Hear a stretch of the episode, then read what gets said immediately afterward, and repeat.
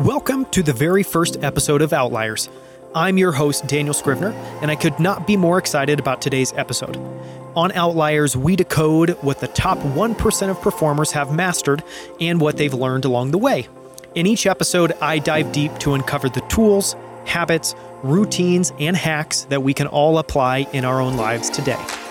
And today, I'm talking to Chris Sparks. We explore productivity versus performance, the power of reflection, and building your own personal flywheel, as well as how to spot the bottlenecks that are holding you back and preventing you from making it to the next level. Chris is one of the top 20 poker players in the world. He's played over 2 million hands of poker and has had 13 first place finishes in his career so far. But that's not all. He's also the founder of the Forcing Function. There, he works with many of the world's top entrepreneurs and investors, teaching them how to apply elite poker frameworks for world class performance in business, investing, and life. Chris is the author of Experiment Without Limits, and soon he's launching an exclusive training program called Team Performance Training. There, you can join a small group of ambitious leaders to work through 24 hours of high performance training together, and it includes one on one coaching directly with Chris. I've worked with Chris as a coach, and he's incredible. I would highly, highly recommend it. If you're interested, you can learn more at theforcingfunction.com. Without further ado, please enjoy this wide ranging, all over the map conversation with Chris Sparks. So, Chris, I am so excited to have you on the show. And to kick things off, I wanted to share a little bit of a background. I was introduced to you, I think about three years ago now, from our mutual friend, Zach Cantor at Steady. The context that I had then was Zach said he was working with a productivity coach. And immediately my first thoughts were, one, I don't know what that means. and then my second thought was, but I'm super interested. And and I think the thing that, you know, stuck out for me is I feel like so many when people think about coaches so many people immediately jump to this concept of like a life coach and it's someone maybe to help you in kind of an amorphous way and my experience working with you is very different from that. You know, I would consider it almost like working with a, personal trainer that's there to kind of like watch you perform, help give you feedback. And I took so much away from working with you. And there's so many things that I still apply in my daily life. And so, with that, you know, can you share a little bit of a background around, you know, the type of coaching you do, the type of clients you work with, and, and how you work with them? Oh, hey guys, and yeah, Daniel, thank you so much for that intro. Um, it's super exciting to be here and talk about some of my favorite topics. So, I'll take a quick step back as far as you know who I am. I'm most known for being a poker player, as Daniel mentioned. I once was one of the top poker players in the world. I'm still pretty high up there, but it doesn't consume all of my time as it once was. My primary focus for the past three years has been my consulting company, The Forcing Function.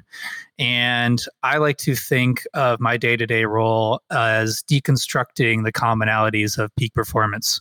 So I'm privileged to work one on one with some of the most successful founders, executives, and investors in the world. And I try to both deconstruct and distill down what allows them to be successful into principles that I can share widely, as well as try to identify things either from my personal experience operating at the highest levels of poker or just from observations and patterns I've observed across their peers of ways that they can accelerate their performance even more as Daniel mentioned, the word coach comes with its own connotations, good and bad. And I like to think that what I do is innately quantifiable, where getting on the same page as far as a North Star to head towards and finding a way to track progress towards that goal. And I really think that that's a good way to think about the difference between productivity and performance. Where when I first started, you know, back when Daniel and I met, I would definitely thought of myself as a productivity person. That led to having a lot of conversations around tactics and tools and habits. I think all of that stuff can be useful but it is rarely the highest leverage intervention. And now I think of what I do as much more performance, which is there's a goal or a destination that someone is trying to reach. And I see my job as the third party objective observer to help them reveal the most direct path towards that goal, that we can achieve anything if we become the person capable of achieving that goal. So, identifying a more effective path to get there, which sometimes is not the most productive path, right? It can be quick and dirty. It can require changing what that goal looks like or the paradigms even used to shape that goal, as well as uncovering all of the roadblocks, known and unknown, along the way. Yeah, it's almost sounds like maybe one way to think of it is you've kind of had your own transformation in your own journey of kind of thinking about it maybe a little bit more one dimensionally. And now it's much more like quantum physics, where you're thinking about all these different realms, how they intersect, how they feed into one another. Absolutely. Yeah, it's it's means against ends. And I think a lot of productivity is almost a, a gateway drug for people in that there's this fascination of if I master this tool, if I acquire this habit, all of my problems are going to go away. And you know, I like to say that we're we're the common denominator in all of our productivity struggles. That you know, no tool, no system, no new routine is going to change anything. It's like until we we ourselves change, and it it became realizing that all of my knowledge wasn't actually changing the results. I couldn't just tell someone step by step to follow something. There was an experience that I needed to instill or incept them with in order to instill a new principle that allowed them to make those types of decisions on their own. I see myself as kind of post productivity, where I look back a few years ago and kind of my obsession with all of these tactics maybe is instrumental, but certainly not the way to instill or accelerate change the quickest. I think that's a wonderful way to encapsulate it. As a, a, little bit of an aside, you know, I feel like my own journey has been very similar, where I feel like for a while, just focusing super myopically on productivity. And it, it, felt to me, kind of in hindsight, like it was almost taking the brute force approach to trying to get more done, where you're just focusing relentlessly on how can you push yourself harder, how can you potentially get more things done, instead of going up a couple layers and operating a little bit more strategically or being able to navigate up and down. And, you know, what I've come to over time is, you know, one way that I try to think about performance personally is almost as a reciprocal loop just this concept that there are different things, different skills that you have to master that each feed into each other. And some of them may seem counterproductive if you just focus on just that thing. But if you bring all of them together and if you can learn how to be good at each, you can get to something really special. And, you know, one way that I think about that is almost as, you know, you take planning, you take performance, you take recovery, and you take reflection. And I think when you do those things in a kind of a reciprocal loop, there's something really special that comes out the other end. And what ends up happening is you end up being a better performer on a lot of different levels as opposed to potentially just getting more quote unquote tasks or more things done in a given day. Yeah, I, I love that systems thinking approach. I do think a lot of things can be thought of in terms of loops. And, you know, the loop that you described, the planning, experimentation, reflection loop, I think is key to the acceleration of any skill acquisition to the acquisition to the achievement of any goal that the tighter you can uh, run through those loops where you come up with a plan you collect data by you know experiment you act you see whether your efforts are leading to your desired results and then look back reflect what did i learn? What would i do differently? What could i have done differently? The tighter that process of going between planning experimentation and reflection that determines the speed with which you do anything. And, you know, speed kills in this sense, not that we're competing against anyone, right? All of life is a single player game. But to the extent that we all have ambitions and things that we want to achieve, and that there are things that we can do, actions that we can take personally to achieve those, that is the hack. That is the trick to constantly be planning, experimenting, reflecting. And the faster that we can iterate through those, the faster that we can do anything. Going a little bit higher level and not thinking just tactically about productivity, but zooming out a bit and thinking about holistic performance is what I found, at least in my own life, is a lot of uh, my failure modes where I'm in a moment where I don't feel like I'm making the progress that I would like to make, or I feel like I'm at a roadblock, the thing I found most helpful in that loop I described is specifically reflection. And maybe just to talk about that for a second, I find when I talk to leaders, executives, entrepreneurs, that for a lot of people, reflection doesn't come up. It's not it's not even kind of a, a thought. And what I've moved to just I borrowed it initially from the CEO of Front, and she shared a little while ago uh, a framework that she uses where she spends one day per week and she blocks off an hour, maybe two hours, to spend on reflection. And you know, when I started doing that initially, it felt like, oh wow, this is a huge miss. You know, one day per week, I'm going to take two hours of my day, effectively a quarter of my day, and I'm not going to be doing, and I'm going to be reflecting. But there's a bunch of really counterintuitive, amazing things that come out of that. Like it's a time to ask yourself questions questions like what opportunities maybe am I aware of, but I haven't recognized and I'm not capitalizing on. And I found that to be one of the most effective, one of the most helpful things I do every single week. How do you think about reflection? How does that show up in, in, in your work? I agree. This is something that I is vastly overlooked, and a couple one-liners that I always like to try to distill this down to. And I think that achievement of any goal is a constant iterative process. You're always course correcting, and so implicit to that is having that feedback loop that we were talking about before. Or are my efforts leading me to my goals. Not only am I going at maximum speed, but am I going at the correct vector? But I think many people think more about efficiency rather than like, am I actually doing the right things? And I work with a lot of executives who claim that literally every single day, every single minute is booked and there's no time to be extracted whatsoever. And the answer is always, well, you would if you had prioritized them but consciously or unconsciously, you've decided to prioritize these things at the expense of these other things. And so the way to maximize one uses their time is to make sure that a higher proportion of their time is going to their highest priorities. And I think that reflection is the best opportunity to do that. Daniel, I, I know you being an investor, I'll drop an investing metaphor on you as I think time is kind of like an investment portfolio in that certain times our portfolio becomes overweight towards one part. So we over prioritize to one project at our company because of a deadline or because a client is screaming at us.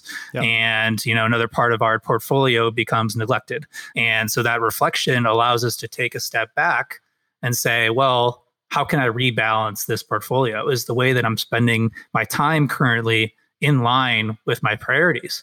And that's a kind of implicit to performance. Everything's a cycle of sprint and rest. Really important for that rest is consolidating lessons so that the times that we actually are operating at full leverage on the right things we can be performing at the best that it's much better to be operating at a 10 out of 10 for a couple hours a day i honestly think that no one actually can do more than four hours of good work a day and the rest of the day is what should I be spending those four hours on and kind of clean up maintenance systems improvement. I mean, there's a lot of people out there trying to work 12 hours a day at a, at a fairly low level on fairly low leverage things that aren't actually moving the ball forward. And so it's kind of counterintuitive, but anytime I work with a client, I have them list out all the things that they're currently doing. And I just like put a line through half of them. It's like, these are the things that you are no longer going to be doing. And it's kind of like the more wood behind fewer arrows approach because you have that arbitrage where all of a sudden I'm working on things that are higher leverage. I'm not working more, I'm actually working less, but I'm having more results. That's very hard for people to do or internalize. And so for me, that's like the one hour of the week that I treat as this is the most important hour of the week. Every month, I take three hours to step back and say, well, of these things that I'm working towards, what's on track, what's off track, those things that are on track is there a way that i can double down? Hey this is like going really well. Everything that i'm doing is having excellent results. Can i do that more? Things that are off track ask hey is this actually still a priority? Like the easiest way to clear up time is just to decide not to do something anymore. And as you said like if you can keep that loop tight you know you're constantly improving and that's the only thing you need to solve for. If you know that you're improving in the right areas you don't have to do everything else. Like the score takes care of itself but you have to be in it for a super long run because it's a lifetime process. You shared a ton there. I mean, a couple of things that just spring to mind for me is it feels like, you know, focusing on performance, kind of taking time to reflect is almost a, a, this kind of never ending process. At least this is the one, one of the ways that I try to think about it of becoming the person that will get better opportunities, becoming yes. the person that will be more effective. And you're, that is really the meta goal you're working on. It's not just getting more done at my particular job or taking this thing I would like and taking it from zero to one. It, it's working at that meta level. So, one thing I have to ask is just a follow up question on that. It sounds like you do some sort of weekly reflection that's a little bit more brief, and then you do some sort of more in depth monthly reflection. Can you share what that looks like, you know, weekly, monthly? And I don't know if you do one quarterly or annually, but just kind of how you think about that, and then maybe give us a sense for some of the questions you might ask or some of the things you might think about at each of those moments in time. Yeah. So I'll start with the questions because I think from that seed, you can build out a lot of the structure. I try not to get too specific by my own routines because I think the temptation is to take something on wholesale rather than build it up from the ground. The three questions that I think all reflection reduces down to is what's going well, what's not going so well, what did I learn? So, you know, it's pretty self explanatory. Like what's going well. The key there is celebrate what's working. We rarely reward ourselves. We rarely acknowledge all the things that are, that are going great. And that's a lot of sticking to something and not burning out is recognizing, like, hey, the things that I'm doing are leading to results. They might not be at quite the speed that I'd like, but it is clear that things are different because I am doing things. Yeah. Um, and so as you acknowledge the things that are going well, the wins, automatically you bring awareness to opportunities to double down in those areas. I think all reflection kind of is about like double down or stop. And so the things that are going well, well, anything I can do to make that going even better. So, you know, I'm in the best shape of my life. I, I, feel amazing. You know, I work out for for 30 minutes a day and it's like, oh, I don't have to do much else. And it's good. It's like, oh, you're getting that with 30 minutes a day. Well, what if you did 40? Or what if instead of doing, you kept 30 and you up the level of intensity a little bit, right? There's always something that you can do. And a lot of times the answer will be, no, I'm pretty happy with this. I think, I think on average, like consistency is key. So yeah. if there's something that you can stay consistent with and you think this is like clearly clearly not the bottleneck, clearly it's not something that's holding us back, well great, like let's let's put that aside and you know move on.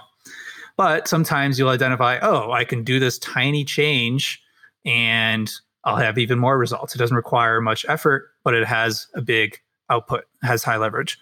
I'll give kind of like an example for each of these, maybe to, to illustrate them a little bit. So I've been working on solidifying my meditation practice for for a long time. It's been my most inconsistent habit. It's like I rationally I know that this is something that is going to extend to everything that I do. Presence in conversations. You know, as a poker player, my job is to make good decisions. And so the extent that I can be in the room and fully mindful of everything that's going on, I make better decisions, I make more money. It clearly ties to my bottom line, much less, you know, you don't even get to like enlightenment and self actualization, all that other fun stuff. But I couldn't stick with it. And so it's like, well, like the times that meditation is going well, the times that I do it, it's going well but i'm not i'd like to do it for longer and i like to have more intensity with it and so what did i do is i just found someone who you know, is like a, a, meditation teacher, and he, you know, he talks about meditation. He gives good frameworks. He's a he's a Buddhist scholar, and we just sit on Zoom, and he sort of like watches me meditate in my chair. And that, that feels weird, but it's like just the aspect of someone watching me sit yeah. with my eyes closed is like, all right, I, I know, obviously I'm going to show up because it's a call, it's on video. I'm going to be, you know, dressed and ready to go. But that whole time, that 30 minutes we're on, I'm going to be making the most of that time and really intensely thinking. And reacting in a metacognitive way and then i'm thinking about my experience and you know i want to have a question i want to have want to have something to share. And so that just simple change putting that forcing function in place turn you know what was already a win into something that's like exploding gains. And you know, this has been amazing. you know my best year of poker in a long time. Um like having all of these just like ideas pop into my head and it's like it's wild. So number two what's not going so well. So this is never as fun. And so that's why whenever someone's doing like a longer term review, so you're talking about longer time scales, so like a 90 day or an annual review, I'm like end of day one. Let's celebrate all the things that are going well. And then I'm going to step back and like need a little bit more time, different mind space for what's not going so well. And this usually bears down to what are the things that I quote unquote should be doing that I had in my plan, but that for whatever reason aren't happening. And usually my default decision is I'm just not going to worry about that anymore. Like, don't care. Like this other thing is not as high of a priority, and so just put it on my mind. Not, not worry about it. Sometimes it's well, this actually is a really high priority, and it's not good that this isn't going well, and so that comes down to well, what's something that I can put in place to make this more of a default? Usually, that's like some form of calendar blocking or creating constraints around the things that I'd like to do instead, creating some accountability around it. So maybe I'll have a public goal or you know launch something that that creates a deadline or to the, the other extent, it's thinking about, well, what am I doing instead that's a lower priority? I'm going to stop doing that instead to make space for this. Sure. But just making some change that changes my probability of this going better. This leads into number three, which is what have I learned? And so this could apply to number one or number two, but this is just like, hey, the things that are going well, what are those conditions that allow it to go well? Hmm. What are the, con- how can I repurpose those conditions towards something else. If I found, you know, this structure of having accountability around meditation works, well, can I extend that accountability structure to something else? Where okay, now I do that with workouts, where I do those over Zoom, and all it is is just like I have an appointment that I have to show up for, and I work out instead of sometimes skipping.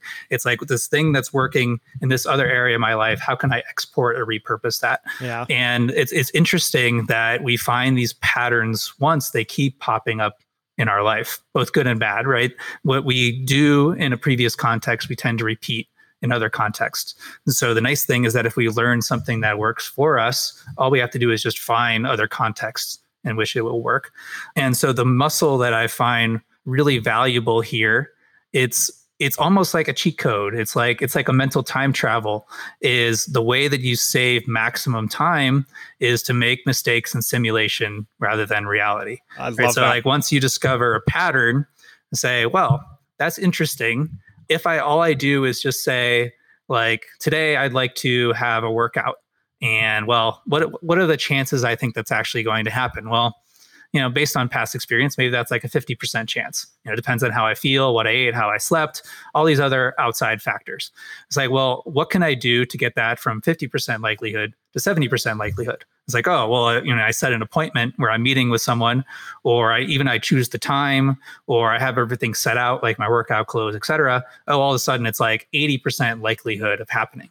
And like that time didn't have to elapse. I didn't have to go another month to discover that worked. I just had that simulation in my mind and just my confidence level. This this works as like investing as well. If I get above that 70% threshold of I'd be really surprised if this didn't occur, then I'm like, okay, good. I can move on to the next thing. And that's how you you identify like what's the core cause or what's a really key intervention that we can put in place to ensure that our future actions are in line with our present goals. One thing I think that is not talked about enough, kind of in productivity or just any area of life, is that we are all wired incredibly differently. From like we're motivated by different things, we're driven by different things, we have things that excite us, we have things that repel us. And I think that so much of performance, as opposed to just productivity, is, you know, a lot of that is just this never ending experiment to figure out more about yourself and put that into use. And so, what I love just about that as well, too, in my own experience, when I kind of had that aha moment, was achieving more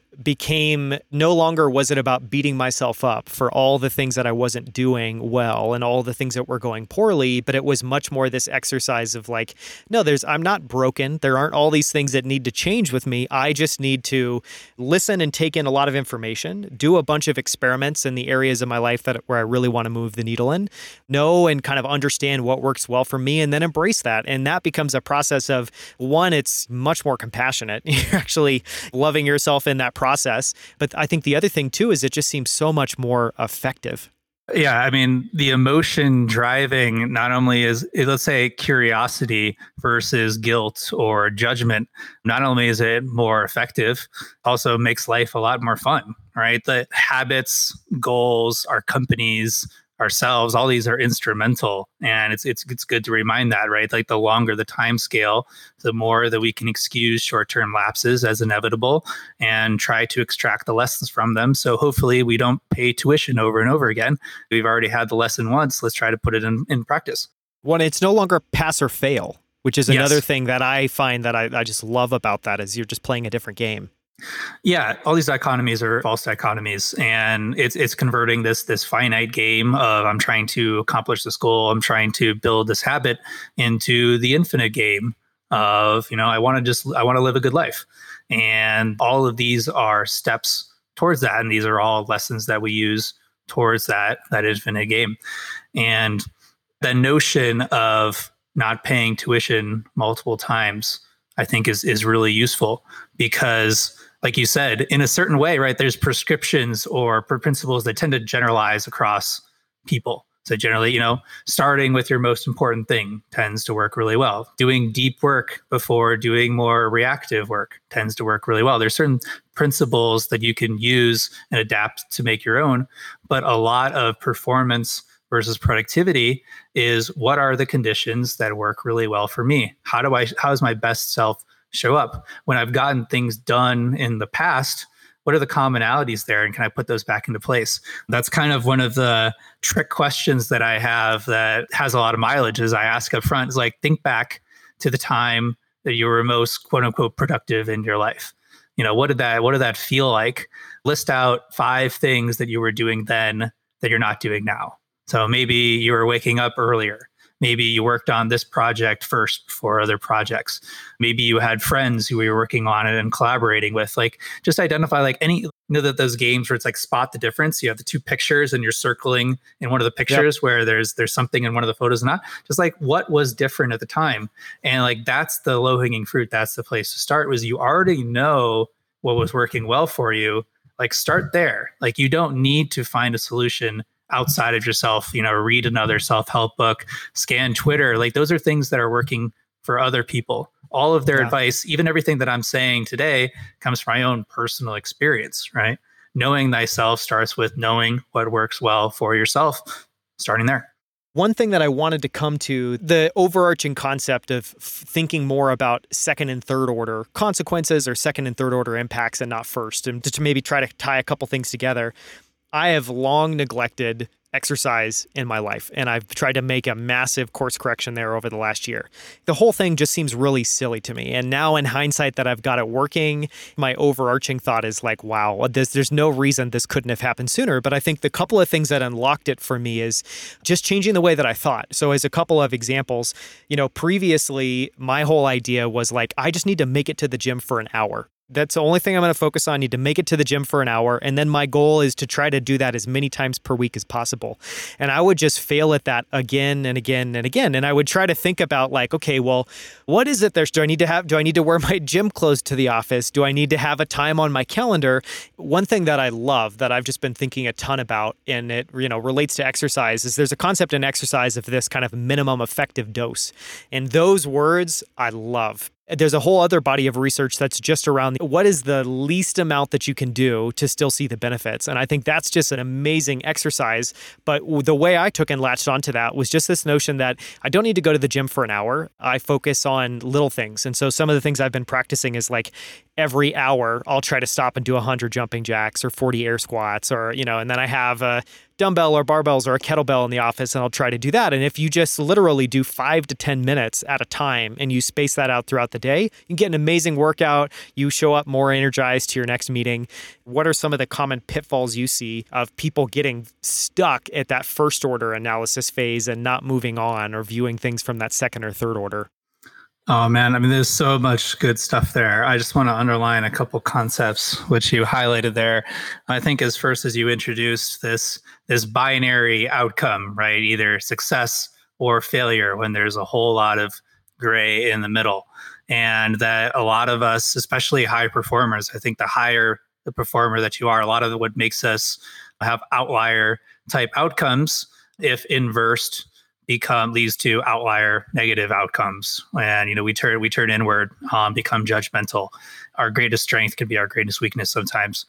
Knowing that a lot of us have this dichotomous black and white thinking i think an easy way to get around it is making so we we cannot fail right? Making the bar so low that we can't say no. Yep. this is something that's commonly talked about in habits I think a lot of behavior comes down to to building a habit, right? You stick with something for long enough or to start internalizing the benefits and to the point that it becomes part of your identity and you no longer have to try to do it. It's just you just do it. But that's that's a long process. And as we were saying, thinking of this as an infinite game, thinking of like wanting to get and stay in shape and be in our bodies for the rest of our lives is something we're going to be continuously improving upon. It takes a lot of the pressure to have immediate results. And I think in a, in a figurative sense, these expectations become a prison for us because we are constantly judging, well, I should be having more, I should be doing more. Why am I not having the results that I'd like. Instead, we trust the process. We think about how can we get started? How can we take one more step? There's this notion, especially in Silicon Valley, of these quantum leaps or you know 10x's and i think when it comes to the self it's incremental but all the time, right? This yeah. 1% every day. You never underestimate the power of compounding. And I think with working out, it's much harder to go from zero push ups a day to one push up a day than it is to go from one push up a day to 100. It's very easy to add on once that initial micro habit has been built. And so, you know, floss one tooth, do one push up, write five minutes, right? So start super small to the point that you can't say no, because a lot of the internalization of the benefits takes a long time and it takes consistent input right? You start to build correlations like when I do this habit, this is how my day goes. When I work out versus I don't work out, when I get eight hours versus when I don't eight hours. It takes a while to internalize that difference. And so it's important to stick with it long enough in order for that difference to be apparent. And that means really starting small. In an actual sense, this is the heavy lift that I think a lot of people fall prey to. Say, you know, January 1st, 2021, half the world's like, this is the year that everything changes and this is the classic like we fall to the structure of our systems, right? We always will take the path of least resistance. And if all that we've done is just draw up this store of willpower, which is sure to expire as soon as the context isn't perfect, then we're never going to stick with something.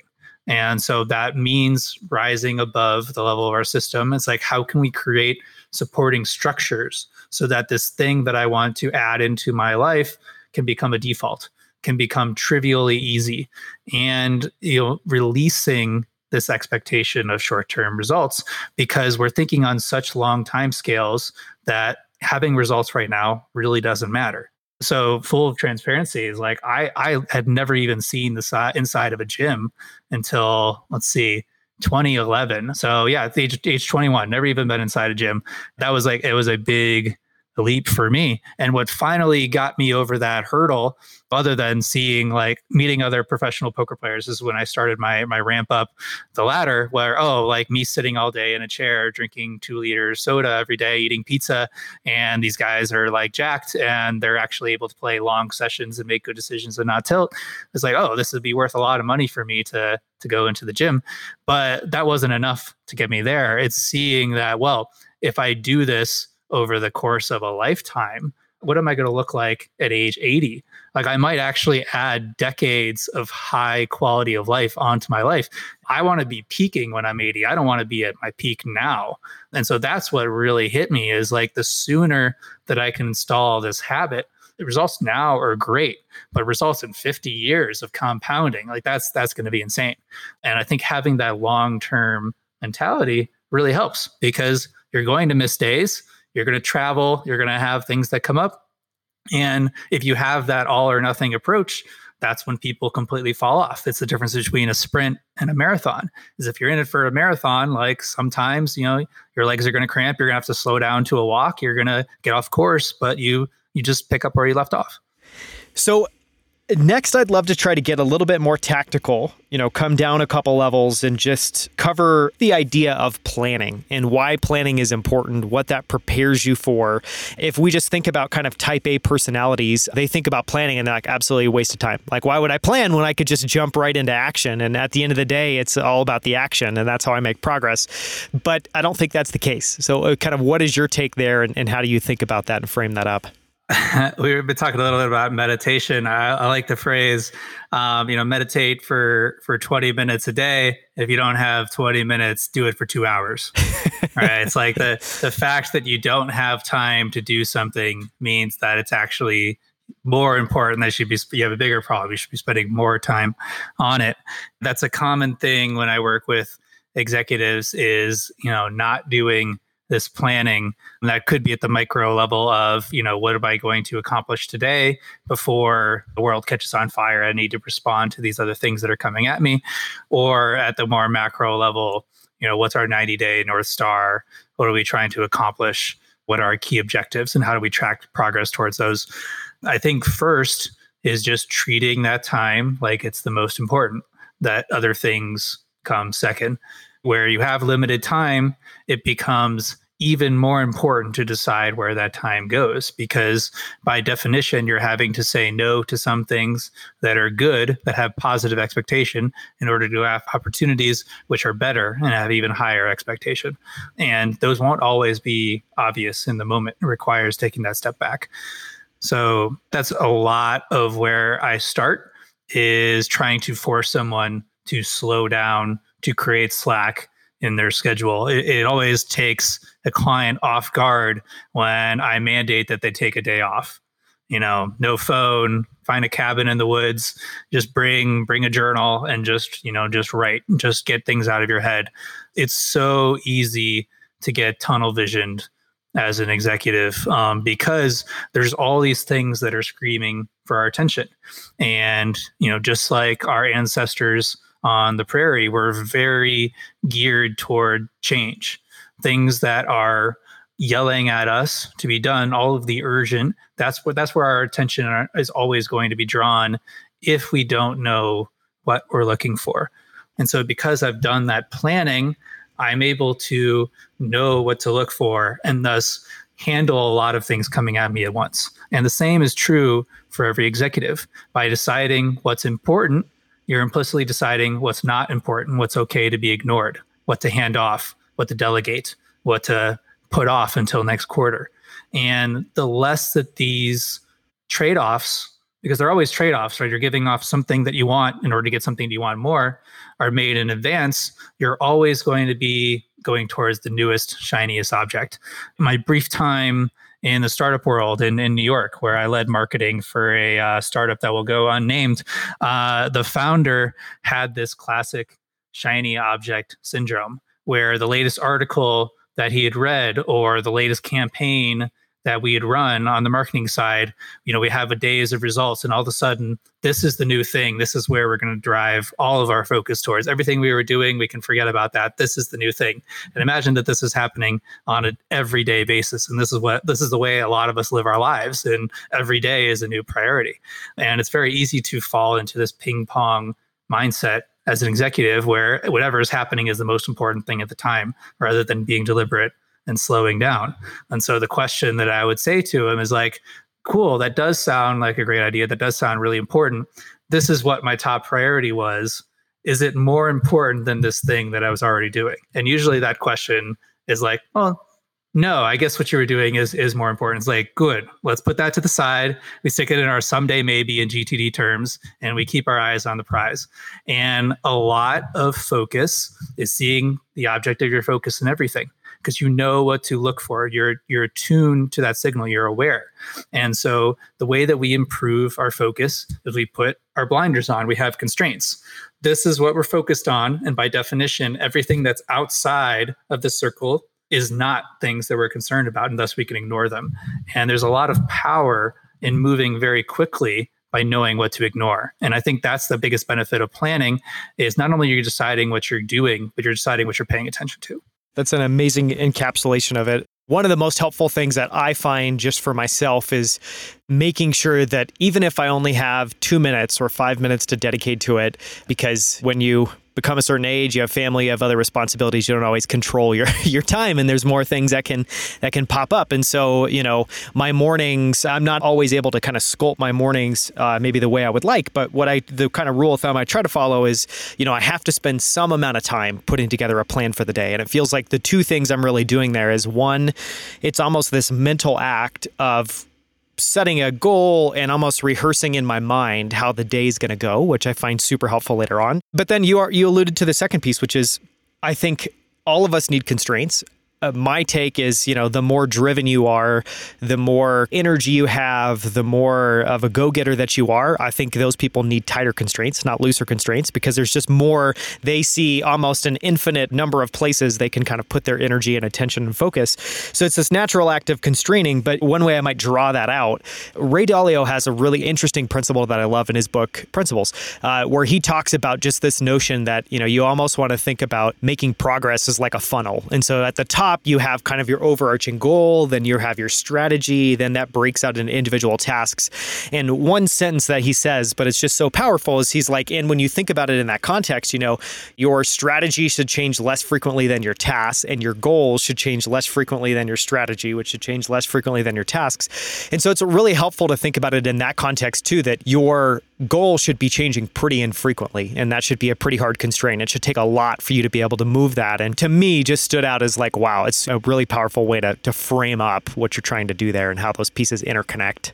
One of my favorite Dalio quotes is, you know, life is a big giant buffet. You have to give up some things you want at the buffet in order to eat some things you want more. And I, I think that what you talk about encapsulates a few other very important principles. The first one is another benefit of having a plan is you have something to compare to, right? It's hard to know how the day went if you didn't know how it was supposed to go.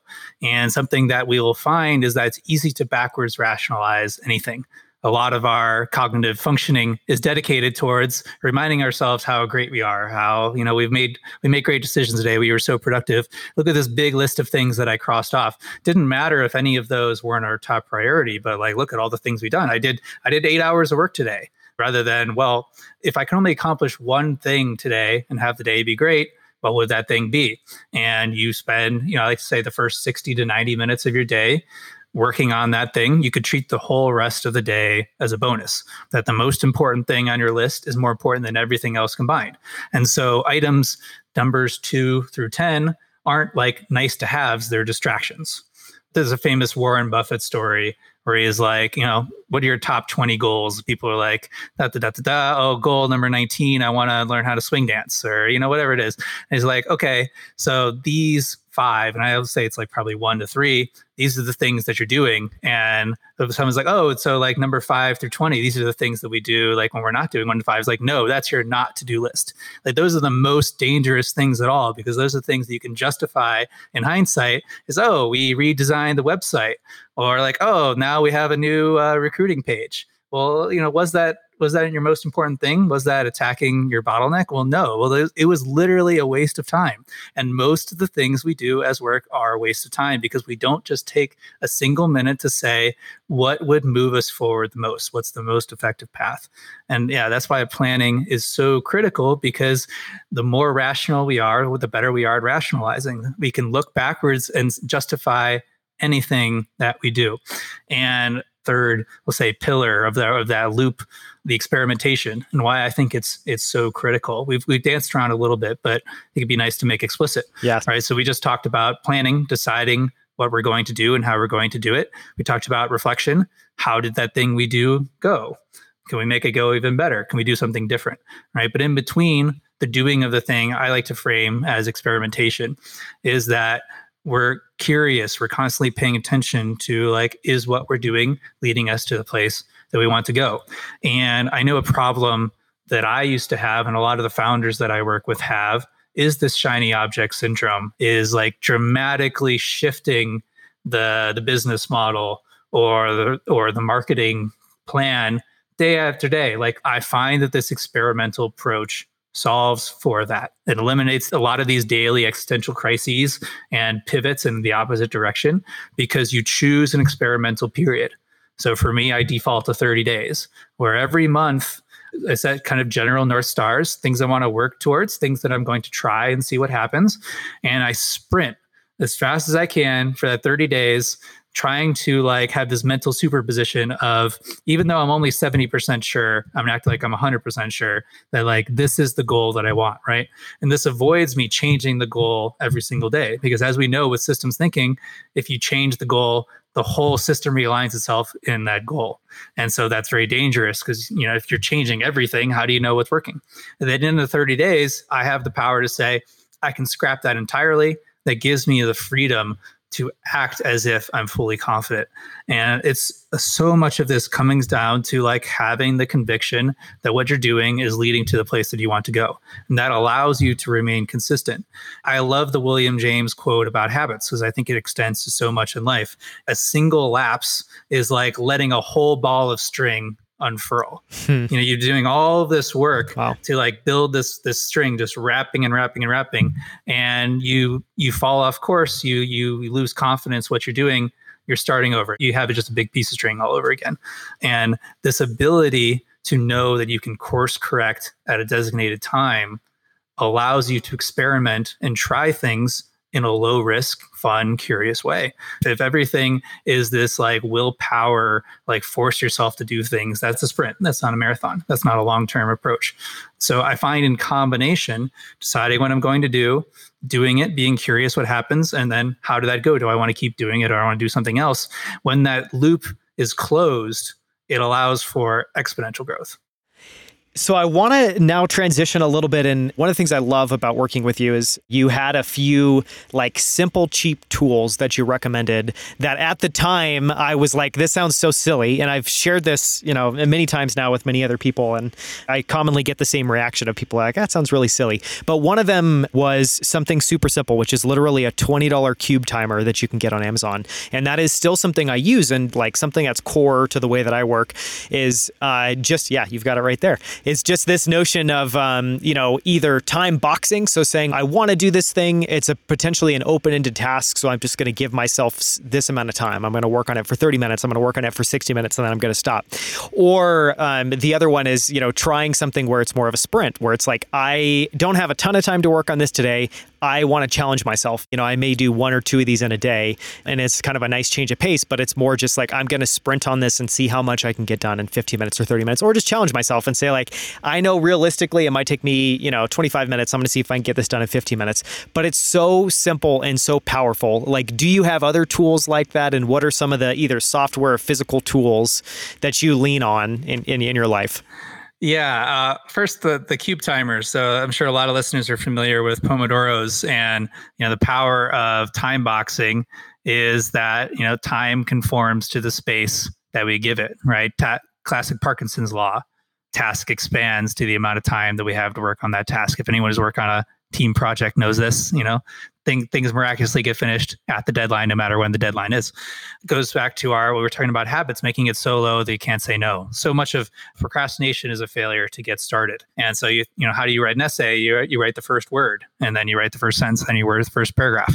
And I'd like to talk about it as a verb change from like what's the smallest possible step of going from I'm going to do this thing to I'm doing this thing. And a lot of that is just lowering the bar for how far I need to go before I can take a break, before I can celebrate. And so for me, you know, I default to operating in 25 minute cycles following a break. But a lot of times I will set a timer for five minutes and say, for the next five minutes, I'm only going to do this thing. And that works as like, oh, I'm really stuck between these two options. All right, for the next five minutes, I'm going to write down all the arguments for both. In the end of five minutes, I'm going to make a decision. Because most decisions are like, am I having chicken or steak for dinner? And I'm like, it doesn't really that matter all that much, but eventually I get hungry. So I need to make a decision. It's like minimizing that time to allocate to something, creating that constraint. But I just need to do anything to get started. And so it's like setting that bar as low as possible. The opposite part of time boxing, which I think a lot of people miss, goes back to what we were talking about in the beginning as far as sprinting the wrong way as fast as they can, is if you limit the amount of time that you're sprinting with this interval of, okay, now I'm going to take a step back and say, I'm going to continue this. And so I, I, think for me, a classic one recently is I'm working on a new web page. It's very easy to get in the weeds with a new web page, as I'm sure you know as a designer, Daniel. Yeah. And so every 25 minutes, it's like, oh, okay, well, is this actually like the best thing that I could be doing? Do I really need to rewrite this paragraph? And it creates that that rail where things don't go off the rails. That being said, other kind of tools or, or like cheap things that I think are pretty interesting. And the reason that I think they're interesting is because by by experience they install these these principles. Like you're saying, like a simple timer, but that helps you internalize these these principles of creating time boxes. I would point. I'd point everyone listening. I mean, I, I assume there's going to be a show notes. Um, yes, you know, absolutely. I have a I have a popular post last year called "Top resources for productivity and performance. And so that's the list of everything that I use with the rationale and how I use it. And so, you know, definitely check those out. Themes that that come to mind, you know, one, anything you can do to track, especially passively, is super useful. You know, never underestimate the power of a rising integer. So, you know, I have like, you know, Oura sleep tracker on there, time trackers, you know, tracking where your time is going online all these these types of things that help make things that are subjective more objective and thus make help you make better decisions i think are always very high leverage tools. You know very into capturing ideas. I'm I'm a super analog guy, so it's like I have like literally a a yellow pad next to me that I'm just writing down any random thought that comes up during the day. And the key is I want to re- uh, minimize the amount of friction between having an idea, thinking of something I could do, and like capturing it in some form. And then I just go back and I do what it calls a sweep, go through these notes and see if there's anything actionable. A $1 yellow pad for me, like I, I wouldn't sell this pad for a thousand bucks Another one that I'll talk about, especially for those who spend a lot of time online, are blockers. If you're starting with one, I really recommend Freedom. So that's just like during the hours that you're doing your work, especially your deep work, blocking all the things that could be distractions. One interesting correlation that I found with the executives that I work with and their productivity is the first time that they check their email is the strongest negative correlation with how much they get that done in the day. The earlier they check the email, the less that they get done. And it will blow someone away to discover like the world will not catch on fire if you don't check your email for a couple hours. But that if you spend a little bit of time on your most important thing of the day before you flip over to the world, you'll just feel so much more sane. Your most important projects will move forward. Um, it's, it's amazing what that that tiny shift will make. Do you have any final words you want to share? And can you give people um, a few places where they can, you know, find you online, be able to follow you, and work with you? There's a couple places that I would direct you. I have a workbook that I think encapsulates a lot of the concepts that we were talking about today in a form that anyone can implement. Uh, it's called Experiment Without Limits, and it's available for anyone to download for free online on, on our website. So that's a uh, theforcingfunction.com slash workbook. It's also available on Amazon at cost. I, mean, I highly recommend the paperback version. Having a physical thing that you can write in tends to increase your odds of putting the things into practice. But the other place I'd, I'd say that we talked about so much today, and so there's always all these places that you can improve yourself, and so it's easy to get overwhelmed and thus not not take action. So we created a little quiz that we call the performance assessment, which um, asks you a few questions about what's going on in your life, what's holding you back, the things that you have in place, and you know through that quiz, it'll reveal what we think is your biggest opportunity to improve your performance. Um, so you can also take that for free at theforcingfunction.com slash assessment. If you are interested in accelerating performance, we do have an opportunity. I generally only work with a handful of executives at a time, but for the first time, I'm opening up to a group for what we call team performance training. So I'm going to be leading this group for 12 weeks. It's going to be executives, investors, founders through my system for achieving peak performance. And we're going to do lots of fun kind of peer masterminds and uncovering each other's blind spots and just pushing ourselves. That kicks off at the beginning of September. And so applications for that are opening up in mid August.